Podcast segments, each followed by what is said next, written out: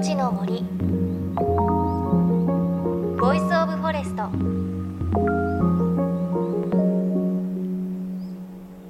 おはようございます。高橋真理恵です。JFN38 局を結んでお送りします。命の森 Voice of Forest。22日木曜日は二十四節気の小雪小雪がちらつき始めるのがこの頃からとなります。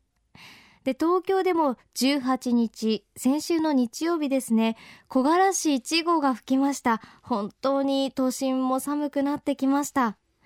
で私も毎朝クロノスという番組をやっていて家を出る時間がだいたい日が昇る前なんですがもう吐く息が白いんですよね。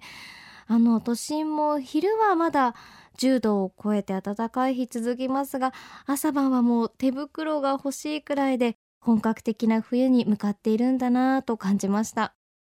皆さんの周りでも冬の訪れ感じているでしょうか。さてこの番組は東日本大震災で発生した震災瓦礫を生かして津波から命を守る防潮林を作ろうという取り組み森の頂上プロジェクトの活動を追いかけています。東京 FM と JFN 全局はこのプロジェクトに賛同しメディアパートナーとしてサポートしています。今日は先週お知らせした通り森の頂上プロジェクトの活動の一つどんぐり拾いのレポートです。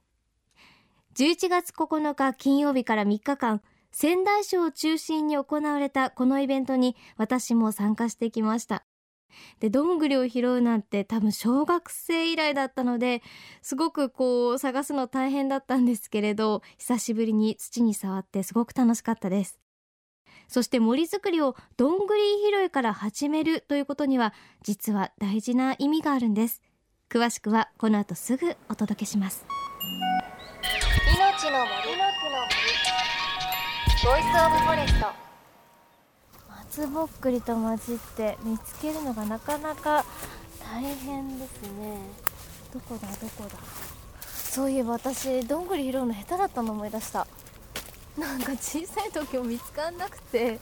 大人になっても変わらないんだなあった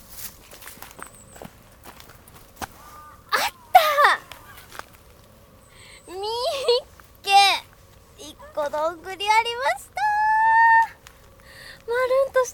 してコロンとしてこれ割れてなくて完璧ですね。先生に見せましょう。はい愛おしい命の森 Voice of Forest。今月9日から11日の3日間森の頂上プロジェクトによるどんぐり拾いのイベントが仙台市そして名取市など4カ所で行われました私はその3日目の日曜日仙台市のグループに参加したんですが今聞いていただいた通り本当にねなかなか見つけるのが難しくって見つけた時は嬉しかったですね。で参加したのは地元の方やあと遠くから来たボランティアの方などでみんなでワイワイと協力して拾うのは本当に楽しかったです。で森の頂上プロジェクトとして初のどんぐり拾いイベントは地元仙台の方をはじめ全国からおよそ100人のボランティアが参加していました。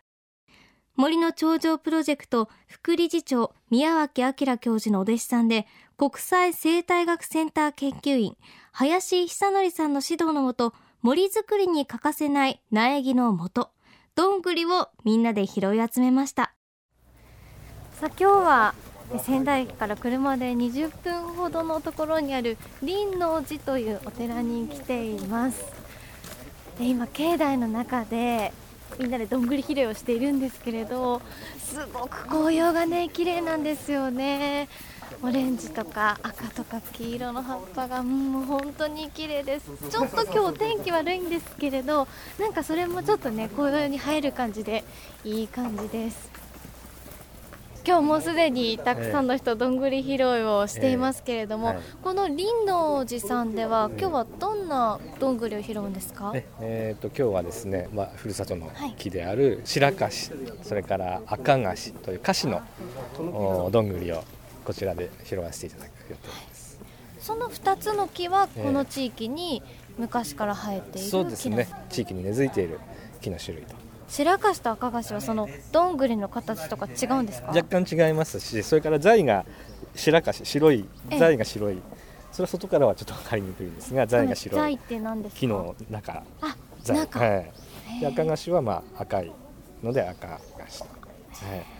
拾うコツ的なものはそうですねあるんですかあのどんぐりが落ちるっていうのはあの成熟してもう発芽できますから自分でこう見落とすわけですね、ですがあの非常に食料にもなるというかあの虫とかですね動物なんかも食べたりするので落ちるとすぐに虫が入ってしまうんですね。ですからあのまあ今例えばこれはこのどんぐりは白かしですね。まあほぼ無傷うん、よく見るどんぐりの形ですね、ええまあ、すぐにこうあじゃあこれはもうひびが入ってるのはダメですね。ダメということはないんですが、まあ、発芽率を起きてしまいあます。ー乾燥してしまいますね。じゃあできるだけ割れ無てなく傷のものてで綺麗なるべくこう黒々として成熟したものの方が、ですからあの集めた後に全部水につけるんですね、と虫が入ってるものとか割れてるものは空気が入ってますから浮いてしまいますよねそれはもう省いて水に沈んだものだけを植えるようにしています。じゃあ一回ここで集めてさらにこう剪定をしていくとそういうか、ですね。はい。結構手がかかりますね。かかりますよ。うんえ。どんぐりを拾うところから始めるというのはちょっと意外に感じた方もいるかもしれません。でも実はそこがポイントなんです。番組ではすでにご紹介していますが丈夫な森には潜在自然植生つまりその土地に本来根付いている樹木が必要です。本来根付いている樹木には適性があるということなんですね。だから東北の森のためには東北のどんぐりを集める必要があるんです。さっき拾った白樫のどんぐりとは違って、ええ。よく見るこう縦長でええ。大きいどんぐりを拾ったんですけど、はい。これは今日はダメなんですか？あのそうですね。今回は東北地域のですね、えーなるべくその自然に近い、えー森を再生しようというプロジェクトの目的があります。でそれらはあのもともとこの地域にあった森の構成種のことを言っているんですがそれはもう菓子それから少し南の方に福島県あたりに行くと今度スダジというシイの木なんかも入ってくるんですけれども、そういうものを今回育てるという目的です。でこちらの大きい方のコナラという、うん。あの樹種今はい。真ん中にこう生え生えてるんですがこちらの方はあのどちらかといえば一度あの壊された後に作られるような明るい、えーよく日の当たるですね落葉樹なんですね、コナラという木は、あの昔薪や炭を作るためにたくさん利用されてたくさん切ってもよく出てくるので,、でいい炭ができるので、えーそういうためにあの管理をしていたところの林で今その里山うんという言は葉がありますが、はい。そういうところのあの林は大体落葉樹の林になっていてその種木はコナラとかクヌギとか。で落葉樹ですね。冬は葉っぱを落としてしまう、じゃあコナラとかは昔からこの地域に根付いてたっていうわけではない？二次的に、うん。えーまあ、落葉樹の林があーできてきたんじゃないかというふうに言われてますね。仙台市林王寺のお寺の敷地すごく豊かな森で気持ちよかったんですが今までこういった森を歩いてどんぐりを見つけてもそれがクヌギだとか白樫だとか赤樫だっていうのは全く考えたこともなかったんですよね。でも東北のどんぐりを集めるには東北の土地本来のどんぐりを集めるということが大切だということでそんなことも学びながらこのイベントに参加した皆さんもどんぐり拾い夢中になっていました。これあの全部ヤブツバキですから、ええ、あの椿の実を拾いましょう。今日はどちらからいらっし今日は仙台。なんでこれに参加しようと思ったんですか？はこうやってる時間を共有するみたいなのもなんか勉強になるっていうか、うん、なんかただコンクリートで埋める埋めるだけだとなんかやっぱそれはまあ普通にただお金かければできることだけどこれのはやっぱり人の手じゃないとできないから。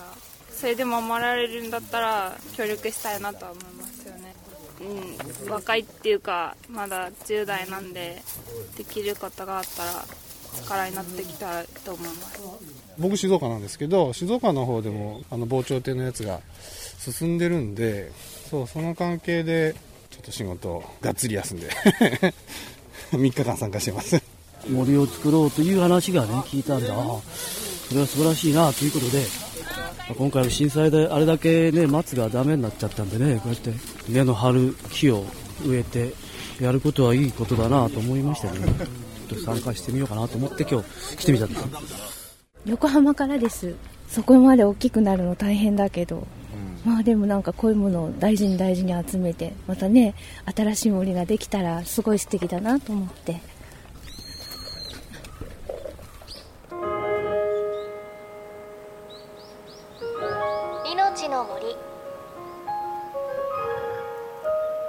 Voice of Forest。命の森ボイスオブフォレスト。そろそろお別れのお時間です。で今回は輪王寺のお寺にある森でどんぐり拾い私も参加させていただいたんですがあの輪王寺のお寺は本当にいろんな種類の木があるんですよね。だからどんぐりもいろいろな種類があってこれは何のどんぐりだろうって考えながら拾うのはすごく楽しかったです。で中にはこう樹齢何年なんだろうっていう大きな木もありましたしあと真っ赤に色づいたもみじもあって本当にそこにいるだけでもう呼吸をするだけで気持ちがいいそんな森でした。で私たちが拾い集めた今回の小さなどんぐりたちもこうやって樹木になって育っていくのすごく楽しみだなと思います。私もいくつか分けてもらったので今家で育ててます。まだ芽は出てないんですけれど芽が出るのがすごく楽しみです。さて森の頂上プロジェクトが企画したどんぐり拾いのイベントには理事長の細川森弘さんも参加しています。細川さんも地元の方と共にどんぐり拾いをされたんですがその模様は来週お届けします。では番組に寄せられたメッセージご紹介しましょう。東京都の母ちゃん豚さんからいただきました。松戸市に関山の森という大きな屋敷林があります。茅の木はたくさんの実をつけます。一昨年いっぱい実を拾ってアクを抜きクッキーに入れました。いつまでも守りたい森ですといただきました。で茅の木につく実ちょっと調べてみたところアーモンドに似ているということでで殻を割って食べることができるそうなんですよね。どんな味なんでしょうか？で関さんの森という大きな屋敷林は市民やあと地元の方によって保護されて守られているということでこういった森は本当にねこれからも大切に守っていきたいですよね。さあ番組では森の頂上プロジェクトへの質問やご意見あなたの森の記憶お住まいの近くにある鎮守の森情報もお待ちしています。メッセージは番組ウェブサイトから。お聞きの FM 局のサイトタイムテーブルの中から命の森ボイスオブフォレストを探していただくかアドレス tfm.co.jp スラッシュフォレストにアクセスしてください。命の森ボイスオブフォレスト。お相手は高橋まりえでした。かやの実食べてみたいな。命の森。ボイスオブフォレスト。